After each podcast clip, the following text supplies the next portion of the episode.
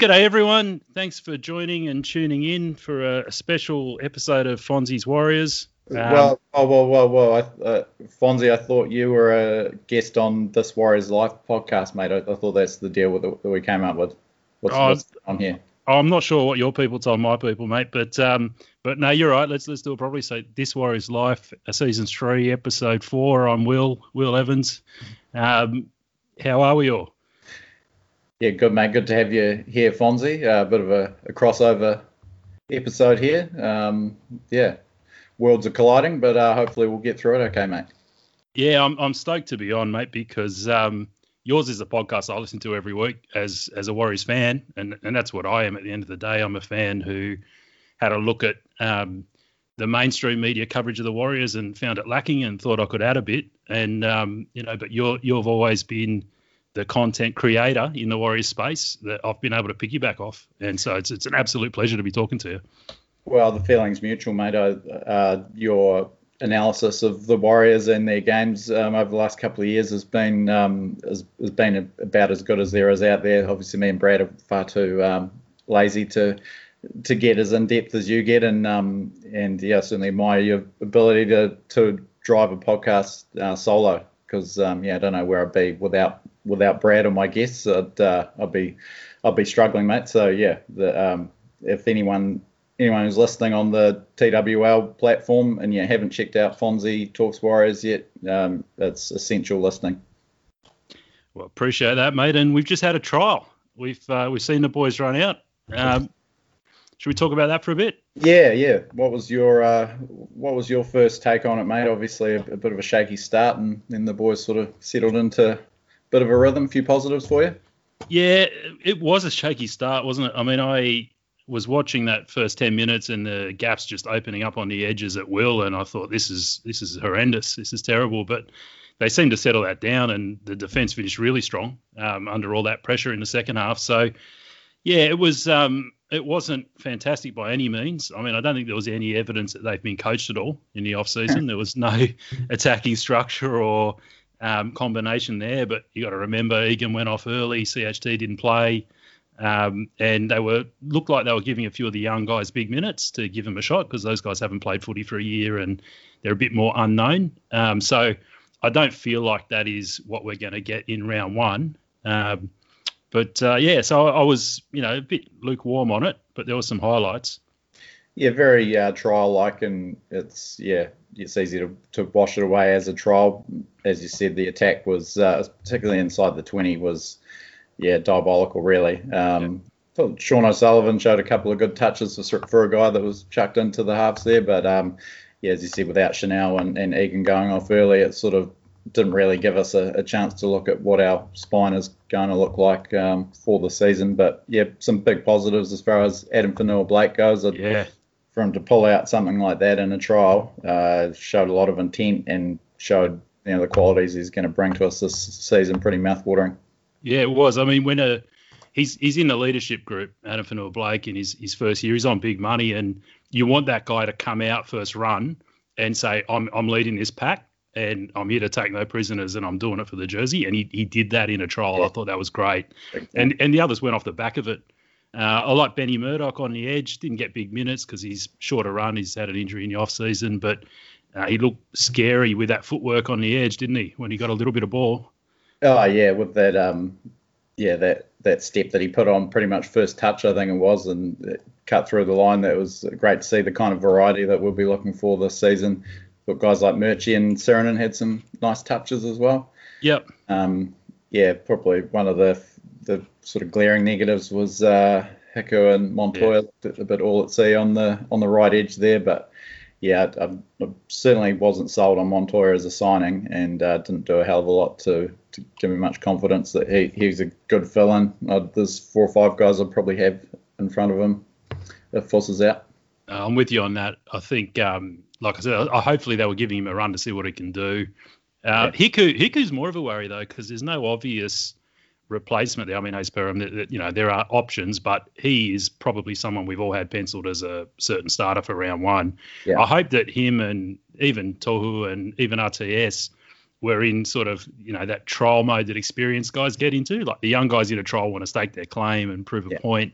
The old guys are kind of like, yeah, what is? I don't want to get injured. Let's move on. And I'm hoping he was a bit lackadaisical because of that. And it doesn't take much for Hiku to get lackadaisical. So Yeah. yeah, Yeah, it's uh, maybe a little concern, a bit of a concern. You might have uh, a bit more of a better defensive uh, read on the Warriors, but having you know Curran, Nikorima, Hiku, Montoya lined up alongside each other is maybe a bit of a target for the opposition. It's, it can't happen. It, that honestly can't happen. It, it needs. I, I didn't think Curran went that well. Um, reading sort of some commentary, there's a few different views about that, but I thought, I mean, he tried hard, he worked hard, but I thought defensively he wasn't there. And as you just said, you line him up with Hiku and Nikorima, and yeah, no good. It, it needs a different edge back rower there, and Hiku's going to have to pull his finger out.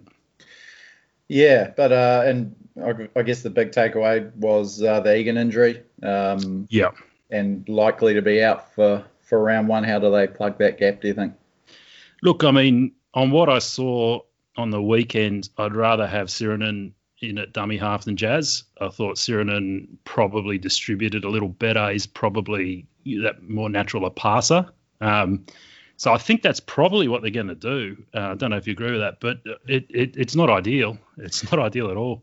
No, I've, never been a fan of Jazz at dummy half, and because he's so effective in the middle, it weakens two positions. Um, as you said, Sironen looked to go quite well. Um, didn't help that we barely had the ball in the last 15 minutes. Could have, you know, have more of a chance to show what he can do. But uh, yeah, I think him or maybe if O'Sullivan's going to be in the 17, there's an option to play him there. But um, yeah, sort of treading water a, a little bit until until Egan's fit again. I think. Yeah, I I can't see O'Sullivan defending in the middle. Like he he had a bad day on the weekend, and that's because he had Fifita running at him, and they did a great job at putting Fifita on O'Sullivan uh, on the weekend. But yeah, I I really don't want to see O'Sullivan having to tackle the big bodies all day. I, I just don't think it's an option. Um, Yeah. yeah. And uh, I think what it means too is we're just going to be playing one off the ruck. Like Sironen's not going to be throwing long passes out of dummy half, so it's going to be nice and tight, and uh, that suits us at the moment. We got the pack. Uh, I don't think, I don't think we can go far in the season without a proper hooker, but we can go far in games without a proper hooker just because our pack will keep us in there. Yeah, sort of did expose that lack of depth there with Lawton already out and, um, you know, and Egan kind of the only recognised hooker. But uh, yeah, I guess we'll just have to soldier on and hope Egan's arm is okay and what he holds together for the season. Um, now, if you didn't have anything else on the trial, mate, I, I thought I'd change it up a little bit. Yeah, Uh, sure. you know, Brad and I uh, waffle on and talk about ourselves quite a lot on our podcast, but you you very much uh, just talk about the Warriors. You you keep yourself uh, to yourself. Um, I know that, that some listeners are probably a bit curious about what makes Fonzie tick. Who is Fonzie? What what's his go? Um, so, mate, what is there anything you can divulge? Can you give us a uh, backstory to that nickname? Is there? I'm, I've been praying that uh, your last name's Fonzarelli. Am I? Am I right? I, I yeah. So the, the nickname comes from my name, not my appearance and demeanour. I'm not uh, I'm not the guy from Happy Days in my ability to pull women or any of those sort of things. But um, no, it comes from my name. But yeah, no, look, I um, I um, just prefer to keep my um, personal stuff out of it. Partly because um, with the work that I do, it's helpful for me not to um, be known to some of the people I work with and for um, as having a podcast. Lets me be a bit more frank and fearless, let's say, um, in terms of criticizing people when they need it. And um, and so that's that's why it's it's no big mystery, but that's why I, I prefer to keep it, um, you know, a bit anonymous. But yeah, I can talk to my background a little bit if it's interesting. Yeah, for sure. Just on Happy Days, um, a few people might accuse this Warriors life of um, jumping the shark by having a episode with with Fonzie. But yeah, tell us about your uh, about your background, how you came to be a Warriors fan, because I detect a fairly thick accent, uh, Australian accent there. Yeah, I mean, the short answer is the Warriors chose me as a fan. I didn't choose them. Um, but the I mean that. But the the long answer, um, and if it gets too long, shut me up, mate. But the the long answer is, um, well, I grew up in Western Sydney, um, my dad was born overseas, so I didn't come into. He had no interest in rugby league at all, so I didn't have any kind of rugby league uh, background in my immediate family. Um, but in Western Sydney, growing up in the 80s and, and into the 90s, it was an absolute rugby league hotbed. Like people from NZ, um, I suspect, probably have never lived in a place that is was so dominated by league as Western Sydney during that time. It was literally you sort of on a Saturday arvo, go for a walk down your street, and every second house had a bloke out the front washing his car, holding a long neck, listening to the radio, which had the footy on, and it was league everywhere. Um, and grand final day was a street party, and it, it, didn't matter who was playing. It was like that. So I very quickly got exposed to it and got into it. And uh, when I was sort of at that age when you're picking your team, Balmain Tigers were a good side. So this yeah. is sort of that late 80s. And I just became a, a Balmain fan. And there's a couple other reasons for it, but that was really what it was. And um, and I was an absolute hard out Balmain fan. So I, you know, used to badger my dad to take me to the games. Um, I remember going to Benny Elias's last game and jumping over the fence and getting on the field and ripping up a piece of the turf and then taking that turf home and growing it in a pot at home. Um, and telling everyone who came over that I was, you know, that was that was Leichhardt Oval over there in that pot, that kind of thing. Um, and then probably the the thing that a lot of um, Kiwi fans might not understand as well or not have experienced is the impact that Super League had. So when Super League came through, it ripped the game up in Australia and in particular in Sydney, um, and it sort of forced like suddenly you had different teams in different comps, and the people who you talk to about footy, uh, let's say Bulldogs fans or Sharks fans, were playing in a different comp, and it really broke the fabric of the game. And coming out of Super League, Balmain had to merge. They merged with Wests, and that didn't sit well with me at all. Um, and it kind of broke that childhood bond I had with Balmain because yeah. it didn't exist anymore. It's sort of you remember there was a guy called Laurie Nichols, you might know as a league historian who absolutely yeah. So I caught the train with Laurie once or twice. I, oh, I met really? him, and um, and when they did when they were talking about the merger, between Balmain and West, he got up and made a passionate speech saying it shouldn't happen. And um, it did go ahead. And I think it was three weeks after the merger went ahead, he died of a heart attack. That's right. right. So, yeah. yeah, and that's like a metaphor of how I felt about it. I just, it sucked and I hated it. And going forward, I would have probably at that time said I was a West Tigers fan, but it just wasn't the same. And I wasn't going to follow another team in Sydney. Um, and around the same time, the Warriors started having a bit of a good patch, right? They made that first GF. And I sort of started thinking myself as a rugby league fan, not a Tigers fan. And it was exciting to see a team in New Zealand doing well. And um, sort of a parallel track was that I my first trip overseas was to New Zealand. I went to Taupo with um, some army cadets and we did some hiking around there. And I just loved the place. I couldn't believe how beautiful it was. I couldn't believe how great the people were. Um, and I just started going to New Zealand all the time. Any holiday I got, I go to New Zealand. I do some hiking, I do some fishing, um, and yeah, just sort of fell in love with the place. So I always had a soft spot there. And then it was just over time where every weekend I watched the Tigers and I watched the Warriors because they were like my second team, if you like.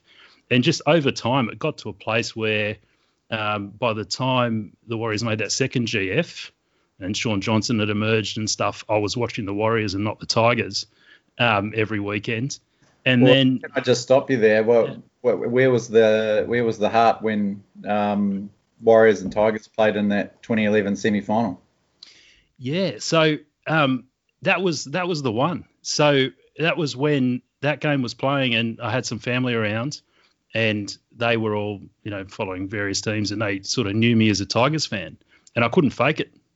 I couldn't fake it. I was going for the Warriors. Yeah. I thought I thought it'd be better for the game. It was I, I just I just that's where the heart was. And um, it was after that game where um, my sister at the time actually said, "Oh my God, you're a Warriors fan now." She's rung my uncle and have you seen this? He's a Warriors fan now, and it was a little bit of a scandal, and um, and it sort of just cemented from there. So it's um yeah, it's not a it's not a typical story, and it's a bit weird. Like I'm definitely someone who um, you know, you stick, you pick your team for life has always been my mentality and that kind of thing. But yeah, you, you can't really get that story unless you live through Super League here in Australia and the mergers that had to happen and the bad blood and the bitterness and all the rest of it. And also unless you're weirdly fascinated and in love with New Zealand like I am. Yeah, it's a great yarn. Um, and yeah, there's a few, few. I've come across a few stories, not quite like that, but you know, similar, similar sort of threads. Uh, Rob Anderson, who does the the Ruin Hammer. Um, yeah. Podcast. He he was the same that they chose him as as you said before, and um, despite you know growing up as a Queenslander, and yeah, great to have as many Aussies as we can can get on board. It's um, it's fantastic. And do you have any uh, favourite memories? Is there one particular match or moment that stands out as yeah. uh, as Warriors fan? Yeah, it was that that Shaun Johnson try in that left edge against Melbourne in the uh, preliminary final. That that was that was probably the moment when it just flipped over in my own head as uh, this is this is where I want to be. This this is amazing. Um, yeah. Yeah, uh, I can't go past that myself. I've watched it probably eighty thousand times, um, and I don't think I've ever felt that sort of elation at a sports event.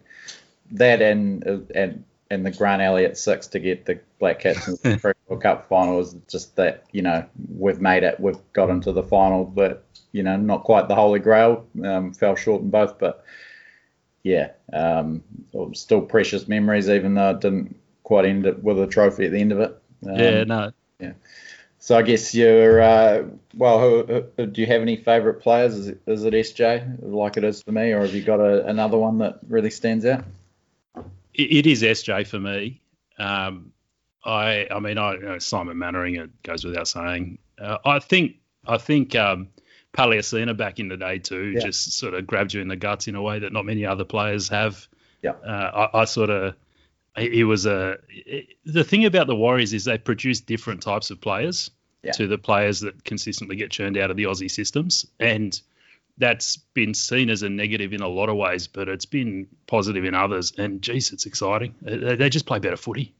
Yeah, the, I think, and you know, his tenure is um, looked back on as you know, being a wasted wasted talent kind of thing. But Konrad Hurrell, yeah, uh, some of his, you know, when he was in form, but there was no better centre. It's the only, you know, only centre to strike fear into the opposition since Meninga to that degree. Um, I just, yeah, probably be my second favourite Warrior to watch behind Johnson. Um, wish it had worked out differently. Just probably wasn't quite the right personality for it. But uh, yeah, again, leaves plenty of memories, even in seasons which you know were rank disappointments. There's always pockets of something to you know to cling to to to look back on fondly, and I think that's what keeps us coming back even after some of those more trying seasons. Well, I mean that's it, and I, I understand the frustration of fans um, with the Warriors' lack of success, and we need success. It's it's well overdue, and hopefully it's coming. Um, but we've also always got to remember there's 16 teams in the comp. On average, you make the finals one in two. On average, you make the top four one in four. You'll make a GF one in eight, and you'll win a comp once every 16 years. Now we're behind on that tally, right? No two ways yeah. about it. But you have to be realistic at the start of each year to understand they're the odds. All things equal, and they're not all equal. We're, we're pushing uphill in a lot of directions. Yeah, a lot of Kiwis, I think, uh, tend to struggle with that. Um, with that idea that we can't just you know be successful all the time. And there's a lot of myths surround, uh, surround the Warriors that we've talked about. I'm sure you have too. And we've always had these giant packs. Uh, we, yeah. do now. we do now for the first time since probably 2002. But uh, yeah, it's it can be frustrating, but it's all part of the all part of the fun. Um, yeah. And and speaking of, um, you know, we always uh, the Warriors always drum up plenty of debate and, um, and questions and passion, and uh, we've had quite a decent response to our um, or to your um, plea for some questions for this podcast. So, shall we jump into those? Jump mate? in. Yeah, no worries. I'll I'll, uh, I'll kick it off, and and this is a good one actually because a lot of these touch on the trial as well, so we can sort of talk about them in that context. So, first up from at Anton Pozza um, who I think we both both know well from Twitter. Uh, uh, he's, yeah, he's probably the most prolific Warriors uh, tweeter out there. Good, uh, good supporter of both our our podcasts and yeah. things. Good old no, he, he's a good fellow. Doesn't mind a bit of spearfishing too, I think. So um, his question is, what do we make of Lisa Armour? His impact hasn't been great. My opinion is I'd rather keep Bunty uh, for similar body type, but younger and more impactful. Yeah, um, good points there. Uh, as you've talked about in one of your, I think your first one of the season, talking about the pack. Um, you know, having those guys that are too similar probably isn't going to wash this season. Now that we've got a lot of options, and um, the last couple of seasons we just had so many guys that were just almost carbon copies of each other. Um, Now we can probably only carry one of those guys, maybe if everyone's fit. I guess it's you know coach's preference, but and I'm a big Bunty fan. I think we'll see more out of Leeson this year, though. When he first was it 2019, he first came in, it was, sort of thrown into a um, marquee prop role, whereas before that he's playing at the Dragons with like guys like James Graham, Paul Vaughan, and all yep. of a sudden he, he's coming off the bench a lot. Now he's our, our starter and our sort of number one prop. Probably didn't suit him that well. He did what he does well then, but it, you know he was never going to be um, you know, Andrew Fifita or Addin Fonua-Blake for us. So, um, I, yeah, I, I think our Mal's got a good chance to sort of have a bit of a renaissance. Yeah, I agree. I mean, I think, um, and this is not just just Pozza because Pozza knows his footy generally, and including and he me. Loves, he loves Bunty as and well. He loves Bunty, so there's a later question. But um, I think as fans, it's easy to fall into the trap of looking what people do with a ball in hand and not looking what they do in D because yeah. it's it's more obvious and you know the the attention's more there. But the thing about Armour is that guy is an awesome defensive prop. Yeah. And that that's because he's he's quite big. He's got big long arms and he's very agile. He's got good footwork. So he tackles it. I think it's the highest efficiency in our um, in our forward pack. And I, I think Bunty probably is a little bit. Well, he's younger. He's a bit more dynamic. His carries are good, but I think Armour has him covered in the defensive technique and also in the quick play the ball as well. I think he's just that little bit cleverer in the way he carries into contact and gets up and rolls. So for me at the moment, I think Armour is ahead of Bunty. Um, personally, I, would be playing every day of the week ahead of Bunty.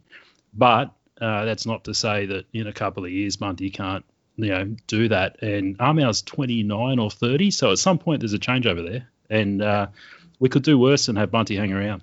Yeah, exactly. It seemed like he was on the outer a bit towards the end of last season. I'm glad to see him hang around. Bit of a crowd favourite, and you know he can get better. Um, and good to see them both back on the park after injury ruined 2020 for both of them. And actually, while we're on Bunty, we've got another question from at Port Kiwi, um, who's another Twitter legend, and he's asking, do we think Bunty will play a significant role in the squad this year? I guess what it depends what your um, definition of significant is, but I definitely think he gets a fair bit of footy. It's a long season. Um, yeah, I'd, I'd, like to see him play a decent role. Um, yeah, I guess it depends how. I, I just hope they're going to pick on form. Like if Kane Evans doesn't aim up, I don't want to see him persevered with just because he's a different body shape, which um, yep. the Cameron George and the Warriors seemed obsessed with after they went on that signing spree, talking about uh, body shapes like that was the be all and end all. You still got to play footy, good footy. Um, so yeah, you know, if, if, his form warrants it, he might end up playing a few games for the Dolphins. But um, if he's playing better there than Evans is um, in first grade, then give him the spot. Well, I mean, we know we're going to get injuries in the middle, right? You always yeah. do. So he's going to get a shot. Um, and yeah, I'm with you on that too. Is, is there a bit of just to go on a tangent a little bit? Is there a bit of an overreaction from the club? Do you think in terms of we had all the same body shape and they were small, so now we need as many really big guys as we can get, yeah. all different body shapes, sort of chucking yeah, it in there. It's a massive overcorrection. Like I mean, I've been crying out for for a long time. You know, different types of Fords, but and they've got certainly got that, so I can't complain. But yeah, again, you still got to pick the best players and the players that are uh, in the best form. Uh, just just quickly, where do you have J- Jamayne Taunoa-Brown in that pecking order with Armau and and? Is I guess he's similar-ish in um, in style. Um, had a great year last year under you know pretty difficult circumstances. Where do you have him in the prop pecking order? Yeah, so um, I before the trial it hasn't really changed, but I suppose I, I had Fonua-Blake and Armau as our two starting props and I thought they would probably, or what I would have done is rotate then Evans and move Tohu into the middle and have those two. So I didn't have room for Taunoa-Brown in my prop rotation um, to start the year. I'm, i mean, I, nothing's happened to change my mind, but I don't think that's what Brown is thinking. I think Taunoa-Brown is going to um, have a role, at least a bench spot. I don't have a problem with that. I mean, he's he's going to do well if he takes a few lessons from Fonua Blake about being a mongrel. Because yes. my take on Tano Brown is he's big, he's athletic, he's got the motor, he makes his tackles. But I'd like to see him just, you know, kind of a couple of cheap shots, a couple yeah. of late ones. Just, yeah. just, just show us that you're out there, um, and let the others know that you're out there because you're scary. You're a scary dude. So yeah, he's a big unit. Yeah. So I, I um, I, I don't I, I didn't. I wouldn't personally have him in the top four props where I'm playing Tohu as a prop. Um, but he's he's a, he's a whisker behind there, and he'll do a job, no doubt. Um, I might pitch one to you, mate. Yeah, yeah. Um, at Manu's 2010, um, if it's apparent early on that CHT and or Egan aren't up to it this year, what are our back, backup plans at those positions? Oh, it's a curly one.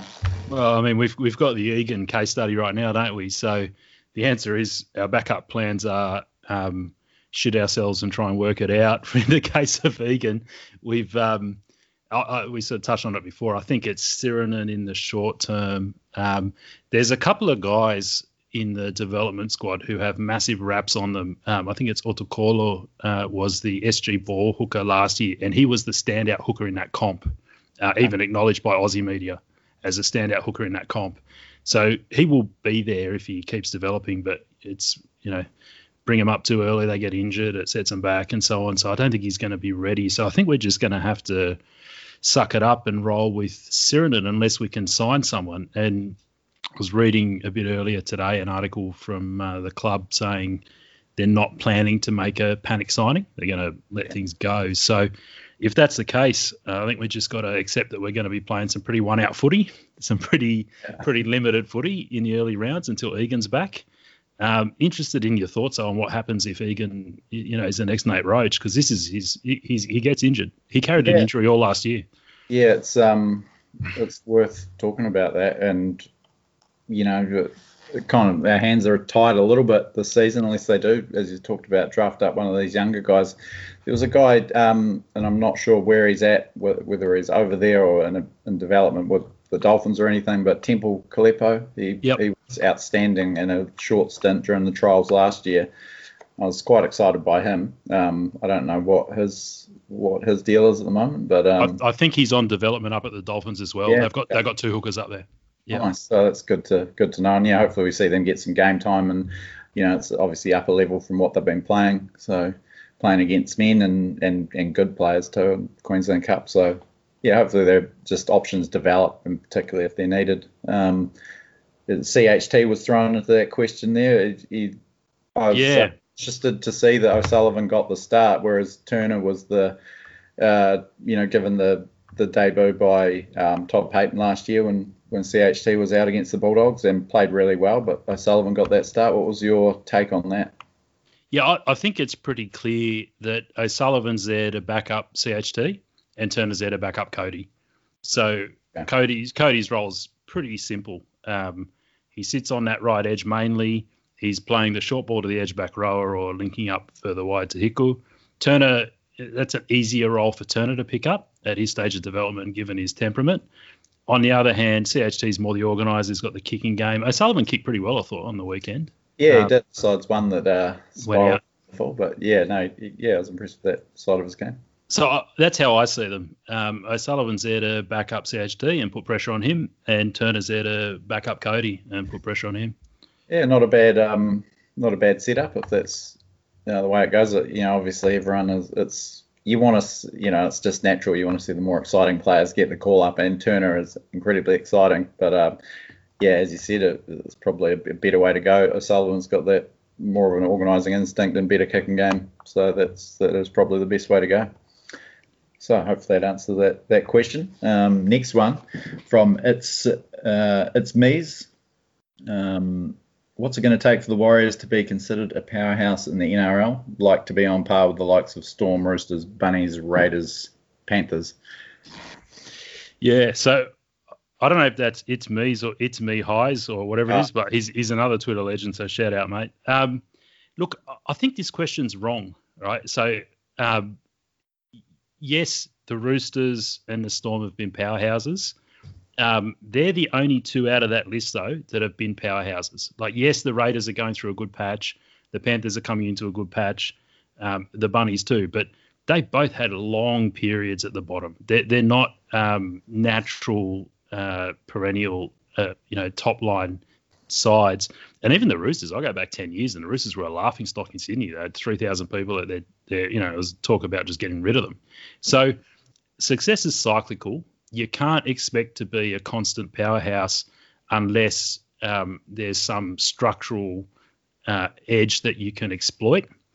And for the Warriors, if we say, okay, what are our structural advantages? It's got to be junior talent in New Zealand, and it's yeah. got to be Kiwis wanting to live in New Zealand. They're the only two we've got. We've got plenty of structural disadvantages, which is Aussies don't want to come, which is you know we're the minority sport in New Zealand, and all of those things. So we've got to exploit our two structural advantages, and other than that, just make smart decisions, and our time will come. Is is the best way I look I can look at it. Yeah, absolutely. I mean, you know, it just comes down to for the average fan, considered a powerhouse is um, playing finals every year and you know getting to grand finals and winning comps. But there's a lot more to it than that, and I think the Warriors can probably fairly say they're one of the better run clubs off the field. Is that is that fair? I know that yeah, the junior development side of it really needs some work, but I mean the there's certainly less of a basket case than a lot of the other clubs in the NRL that, that sort of yo-yo and have a lot of um, internal controversies and and you know our off-field discipline record's good. You know the they're all they're all elements that make up um, you know what you're looking for in an NRL club. Well, oh, well, let me let me sort of run a tangent on this one then, because this is something I thought about a bit. Um, I think I, I, really gave the Warriors management a spray middle of last year, around the time when they were going through that coaching process, trying to find the new coach. Payten had knocked us back and then did that press conference, and it to me it looked like um, it was worse run than probably um, any business I've ever seen, and I really loaded into them. Now since then, it's been um, all on the up. So they've hired Gus. I think Gus brings important subject matter expertise. Cameron George seems to have found a groove, um, all of that kind of thing. But I mean, are, are, you confident in the front office, Will? You're closer to them than I am. Yeah, I don't know. Like, I mean, they, it, has, it has ebbed and flowed a little bit. I mean, they're happy to take the pats on the back uh, after 2018, and they did some great stuff off the field with double header, getting crowds back, and obviously breaking that top eight drought. Um, the Shaun Johnson thing was an absolute fiasco, and I don't think I'll ever forgive the club for that. Um, you know, the the only reason I can can see, uh, you know, can justify carrying on is because I know that you know everyone else that was involved in that isn't going to be there forever. But um, yep. that's certainly something that still stings. And yeah, so I guess that kind of contradicts the point that I was making. That was handled poorly. I agree with you. I thought the coaching side, the coaching change was um, or signing was handled pretty shabbily. It, it seemed like a knee-jerk thing to get Nathan Brown and um, God knows why they give him a three-year deal when no one else wanted him. It just seems like they're, you know, it's a flip of the coin whether he makes it to three years.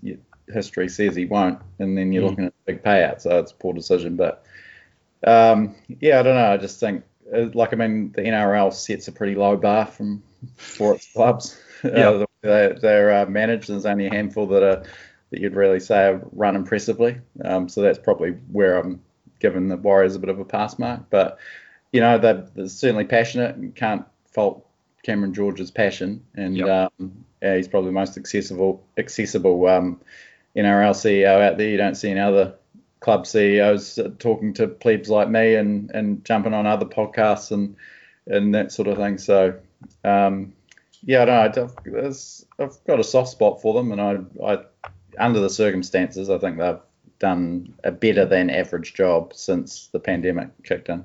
Yeah, I completely agree with that. And and Cameron is growing on me, uh, and I totally agree. He's you know very um, fan friendly as a CEO, which is great. Uh, he, he, was pretty open on his interview with, with you as well, which was yeah. great.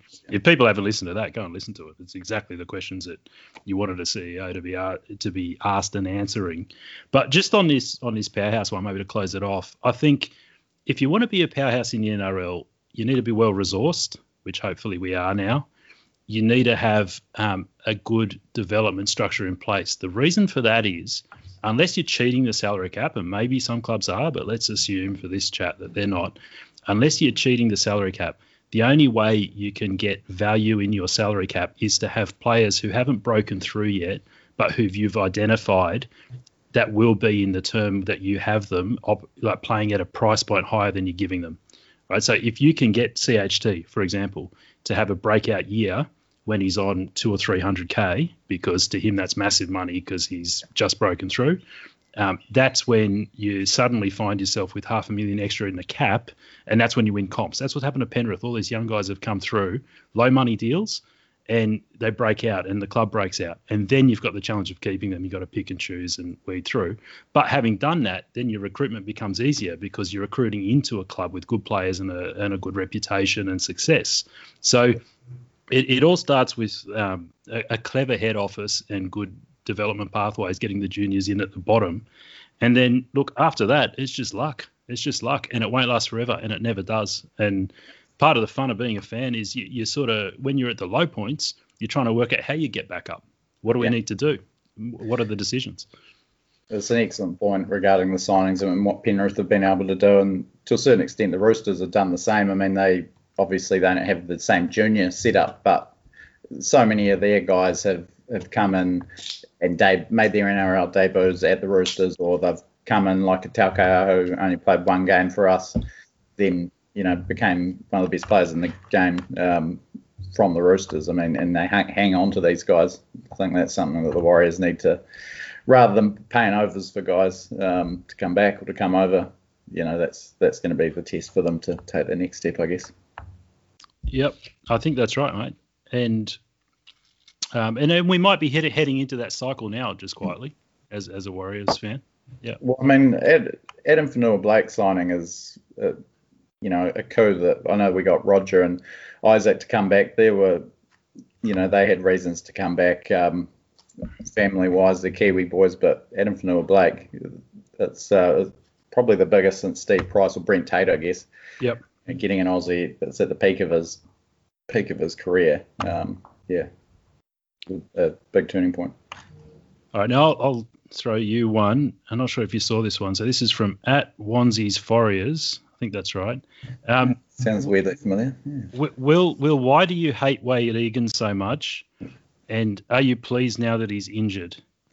That... Well, well, that's a very loaded question. I, I don't hate Wayde Egan. I know that I've he's copped a bit on the TWL podcast. Um, I want to like him, and I am more than prepared for him to to jump on his bandwagon when he uh, gives me reason to. But yeah, again, I, I just think that the um, the hype that's created around him by the club and the coaches, probably he hasn't lived up to that by any stretch. I mean, the fact that he was talked up so much and then ended up playing off the bench. I, not that he did a, a, poor job or anything, and he definitely had his moments, had his good games. Um, you know, you need him to be.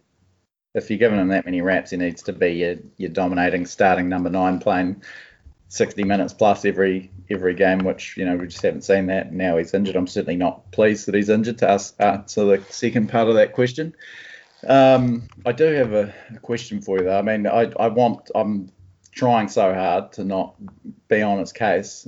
First set of six of that trial, plays two and three. The the no look pass. Can you can you shed some light on why the no look pass is um, something that should be in Wayde Egan's kit bag and should stay there?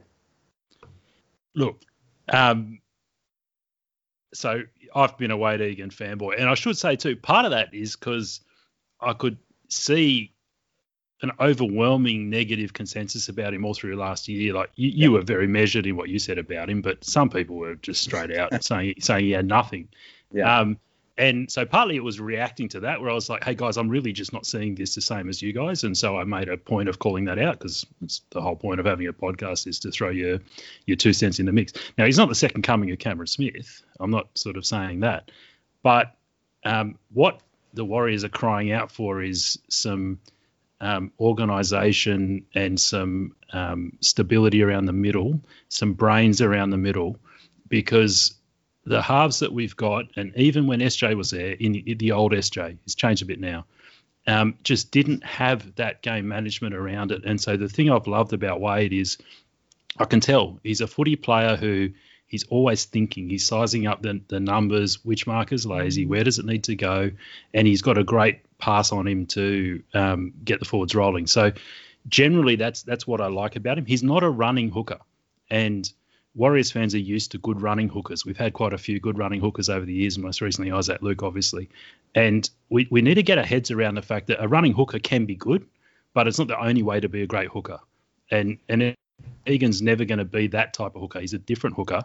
And if you've got, um, let's say, uh, inexperienced halves or halves who are more tactical, having a strategic hooker can be very, very valuable um, for a side. So that, that's kind of why I like him. But I've always been concerned about whether he's a biscuit, right? Whether he's he's too injured, and yeah. we haven't started well. So on the no look pass specifically, I I mean Cameron Smith does them all the time. It's um it's uh, his one of his go-to's.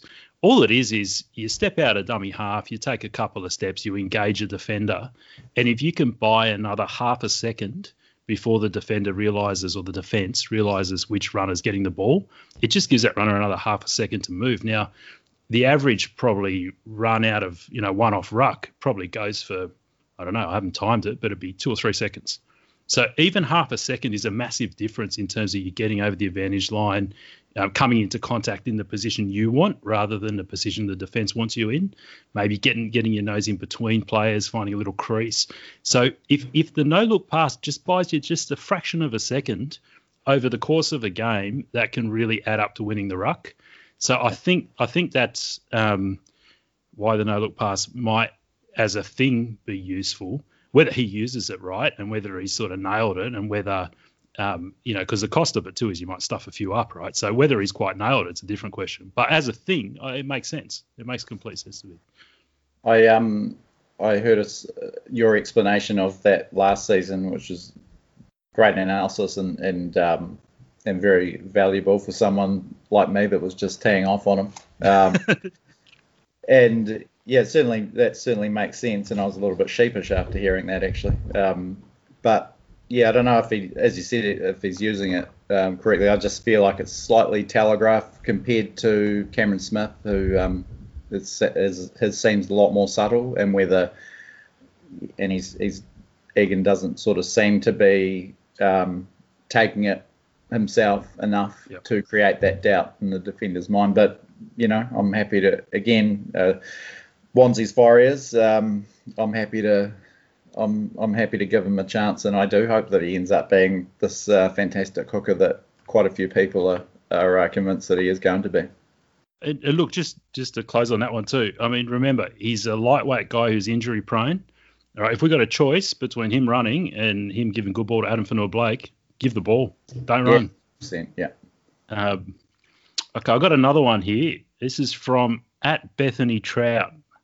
Uh, yeah.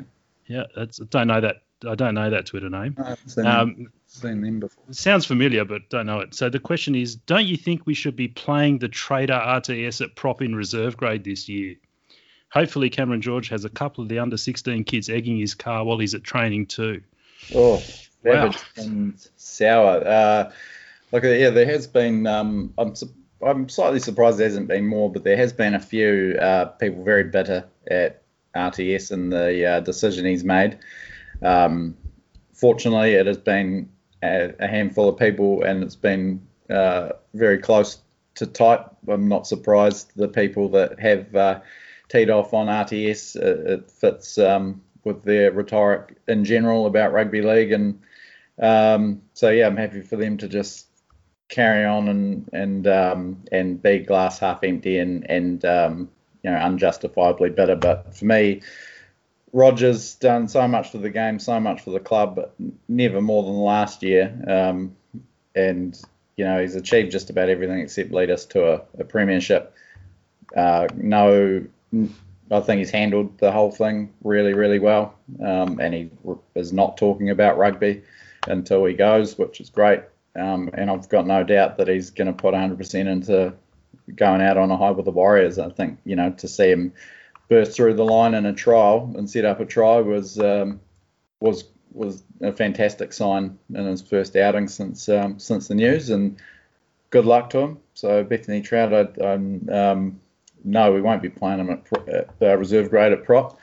Um, we'll be celebrating him all year like the champion is and soaking up every possible second of RTS magic we can get our hands on. Yeah, couldn't agree more. I mean, it is not impossible that we win a comp this year. I'm not saying we're going to. I'm not saying we're in the top line of betting. I'm just saying, right, this, this is not a write off year. This is not a rebuild year. This is a year where we've got a side that is in the mix of semi finals. Anyone who says, oh, let's cut him now is a complete idiot because yeah. cutting your best player in a year where you're in the mix, you know, in that middle pack is would just be complete lunacy. Yeah. Complete lunacy. Um, moving on from um, that diabolical question, uh, from at Domo MC, he, he's um, enjoyed his um, his patronage of this Warriors life. He's been fantastic. I'm sure he has been. He's all over uh, Fonzie Talks Warriors as well. Um, go after SJ or at least test the waters for both the now for for both the nous and the fan love, but not on silly money. Viable question mark. SJ, look, I mean, we've you had a chat um, to Brad about this on your last pod, and this is hard because you've got to you got to make these calls strictly on performance and business. You can't make these calls on fan love. I think. Um, so I'm going to look at it from that perspective. If Kodi is leaving, and it's unclear whether he's staying after this year, we need a half. So it depends who you can get and at what price as to whether SJ is a good stopgap. Um, there's obviously a politics side of this, right, which I'll, I'll sort of leave to you, Will, actually, because I think you've probably got more understanding of it. But on the field, in terms of performance, if Kodi goes, I would absolutely sign SJ for next year.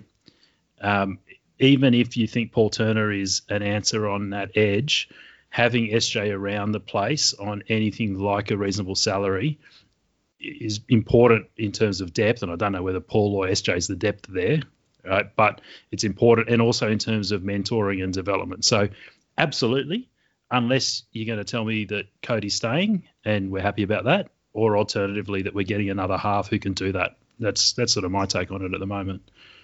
Yeah, and plenty of halves on the market, um, and obviously Jahrome Hughes. Apparently, we've we've um, offered him a, a, bucket load to come over, and I am a big fan of his. Like I, I yeah, the SJ thing, it's, it's still such an emotional issue for me that I find it hard to look at outside of any other yeah. Um, any other factors. And I honestly don't see it happening while the the current management is there. I, I, you can't tell me. Um, I, well, I won't be told that you know that it wasn't a you know semi-orchestrated um, push to to get him out, and and I just don't see that they would backtrack on that um, when things are going fairly well um, to bring him back. I mean, I'd love to see him finish his career here, um, or at least have another stint like a Benji did. But I think I said to, I said on the podcast with Brad last week and said to Rob Anderson privately, I just couldn't handle the aggravation of the anti SJ brigade um, if he doesn't, you know, if he doesn't just torch the entire competition. Um, I think we, you know, it's almost just as satisfying from a personal point of view to see him um, play so well for Cronulla last year um, without the scrutiny of um, of some pretty unfair Warriors fans. Um, but yeah, for all of your points before, I, I totally agree with, and um, I think he could do a fantastic job. I just don't see it happening. I just don't see the the wheels uh, turning to get him here. I just don't think it's even going to get close.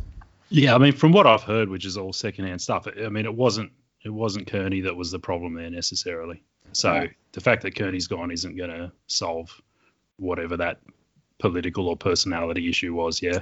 No, not at all. No. Yeah. Uh, what have we What have we got up next? I'll jump in with one. Um, this is from at Kiwi Cam. Hey, just thought you guys might want to talk about how there's definitely no Aussie influence at the club this year. sure we're based in Australia for a second year, but with Gussie, Sully, Brownie, and Georgie at the helm, the club's as Kiwi as Crowded House, Russell Crowe, and James Tamou put together. What do you, oh, what do you that? That, I'm convinced that I'm almost embarrassed for asking Cameron George the question after after that. Uh, yeah.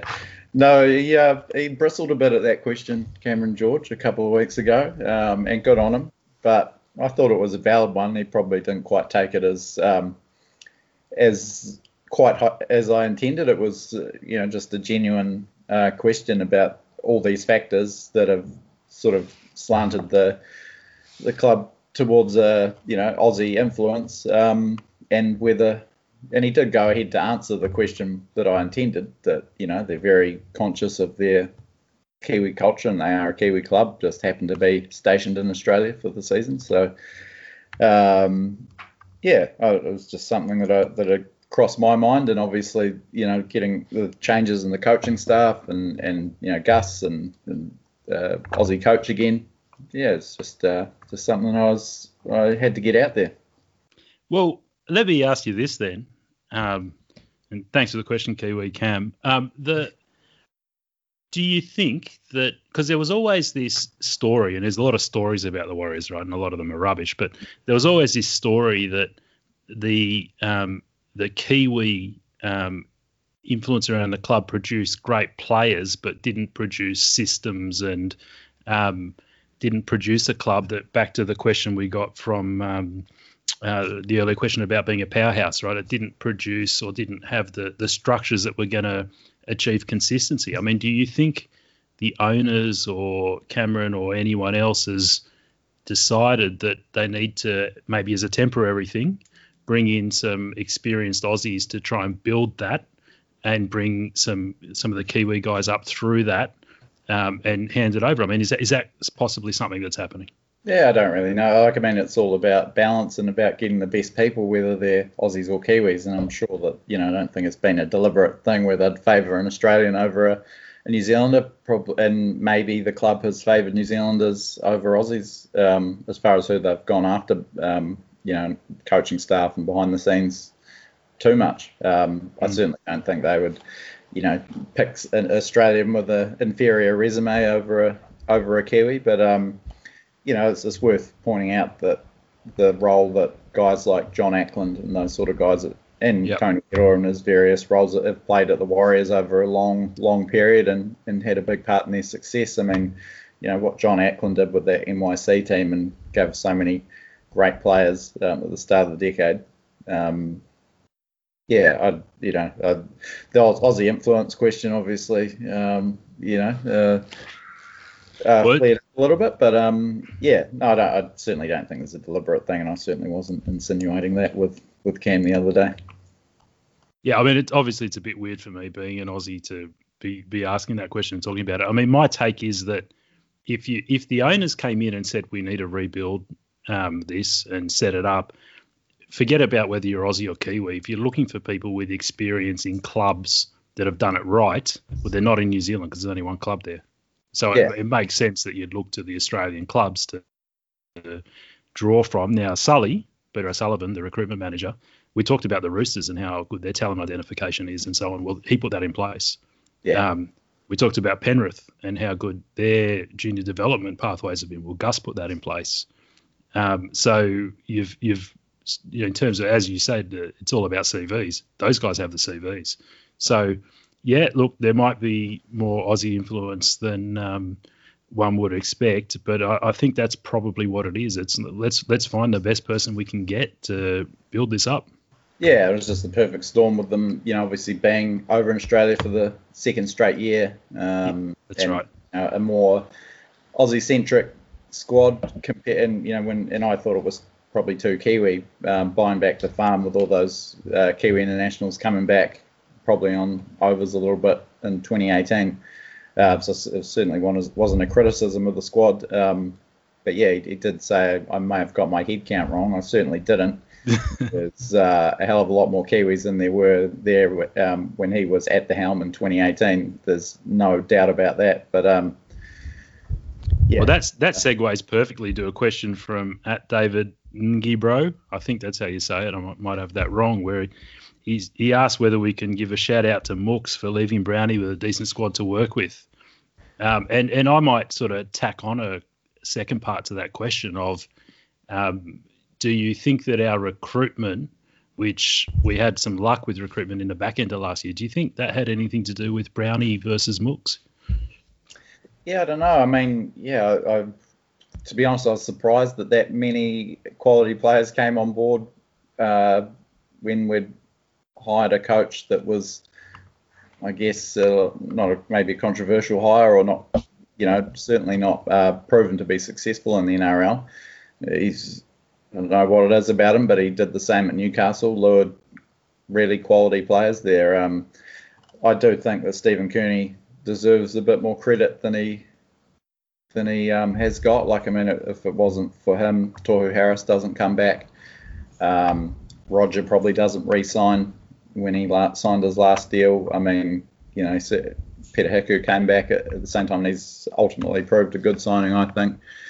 Um, yeah, I, I, think that history will has and will continue to look at um, Stephen Kearney unfavourably and um, far less than he deserves. I, am with you.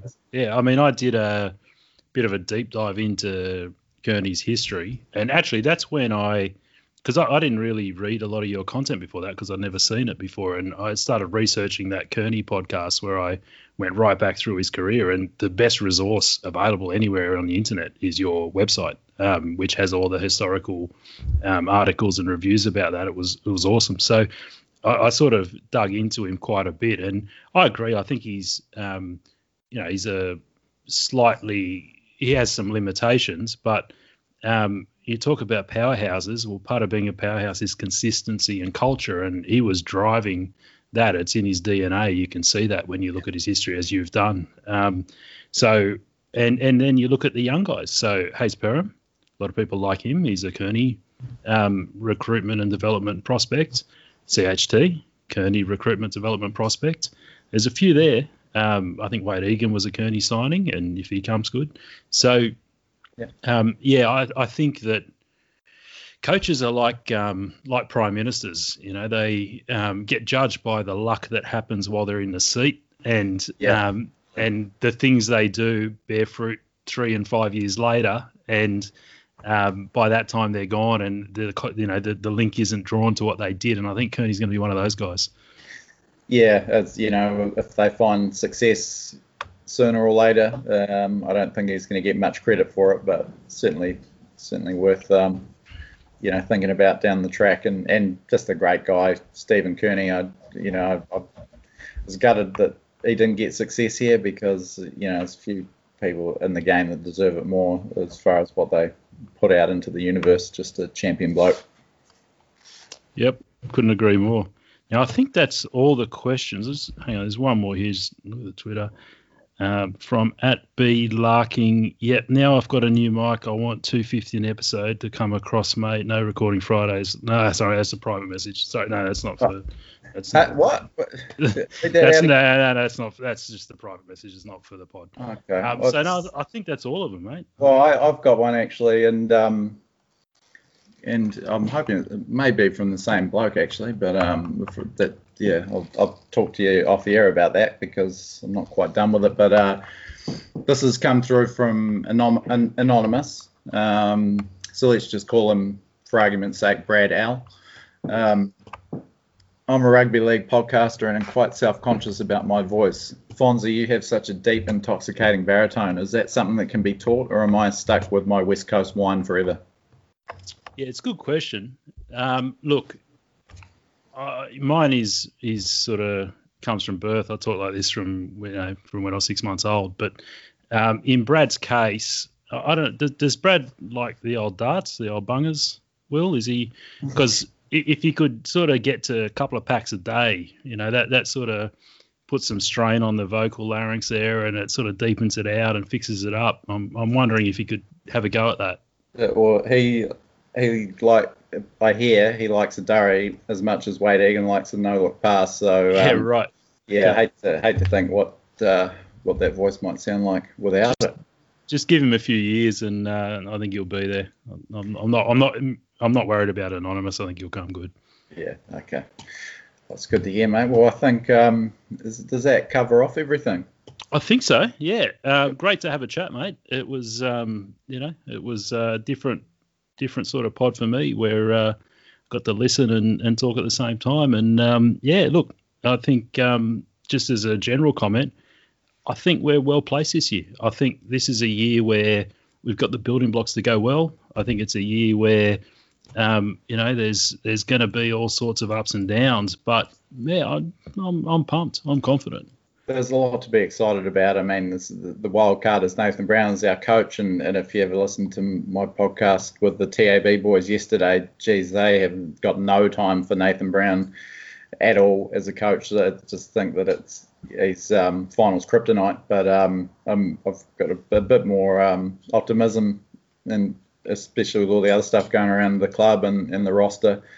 Um, yeah, it's, it's going to be an exciting year. As you said, ups and downs. It's certainly not going to be smooth. We're not going to win the minor Premiership and cruise to uh, a 40 0 grand final win, that's for sure. But, you know, anything can happen, and I'm pumped. Um, thanks for thanks for joining me today, Fonzie. It's been brilliant. And to um, to our uh, followers on Twitter for pitching those questions. Thanks for your input. Hopefully, we went a wee way to to um, answering those. But yeah, as, as you've uh, seen on TWL podcast, mate, I cannot finish off a podcast to save my life. So I'm going to let you um, let you do the outro, mate. Mate, real simple. All I do is say, "Go the Warriors."